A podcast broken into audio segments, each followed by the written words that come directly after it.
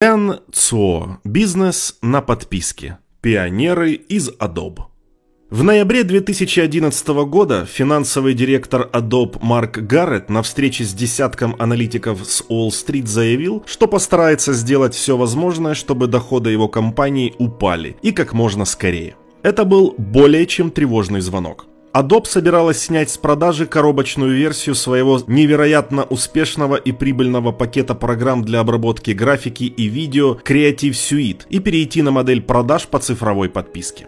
Чем быстрее у нас упадут прибыли сейчас, тем лучше будет потом. Для нас как для компании и для вас как для инвесторов. Потому что миллионы пользователей, оплачивающих подписку ежемесячно, очень привлекательная идея с точки зрения доходов. На самом деле прибыль компании никуда не исчезла. Просто команда Гаррета вкладывала ее в будущее и изо всех сил старалась объяснить, почему и зачем она это делает.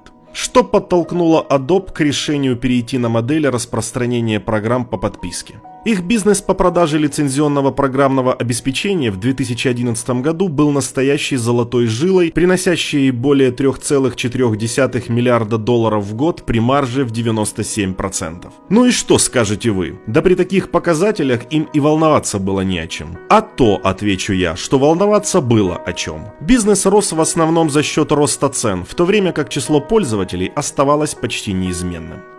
Количество устройств, на которых был установлен наш софт, покупаемый по старой модели бессрочного лицензирования, состояло около 3 миллионов и оставалось одинаковым год от года, объяснял на нашей конференции в 2014 году тогдашний старший вице-президент Adobe по цифровым медиа Дэвид Вадвани. Стимулировать рост выручки получалось либо за счет прямого повышения цен на лицензии, либо стимулируя пользователей покупать более сложные и дорогие программные продукты.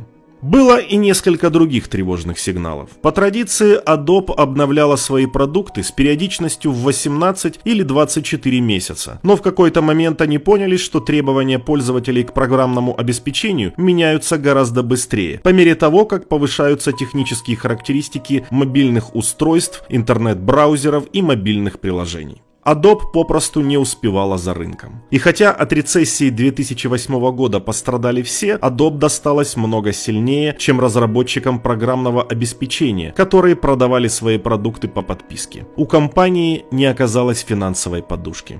Когда мы смотрели на рынок программного обеспечения во время кризиса, то видели, что разработчики с куда большими оборотами, чем у нас, продолжают процветать. У них почти не падает прибыль, а экономические показатели и оценки капитализации даже растут, рассказывал Гаррет. А у нас было огромное падение по всем показателям. Обороты снизились на 20%, а котировки наших акций и того сильнее.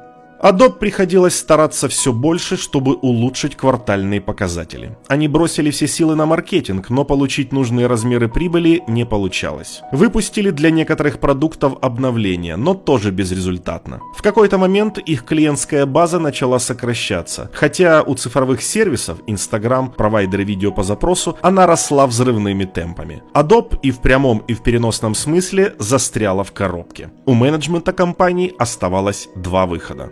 Первый. По-прежнему продавать Creative Suite, который оставался лидирующим продуктом на рынке программ для подготовки печатной продукции, а деньги от продажи постепенно вкладывать в разработку новых цифровых продуктов.